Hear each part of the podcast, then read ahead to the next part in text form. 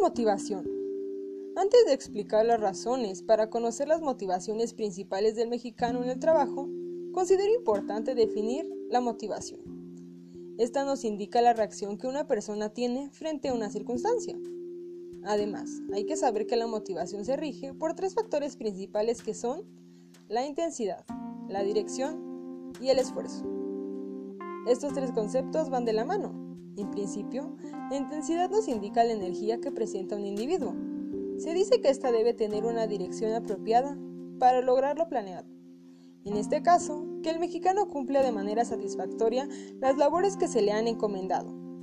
Finalmente, un esfuerzo continuo, o lo que se conoce como persistencia, será crucial para que, en este caso, el empleado conserve su trabajo. Igualmente, que su motivación no resulte pasajera, sino que, debe, sino que le dé un fruto personal como a la organización para la cual presta sus servicios.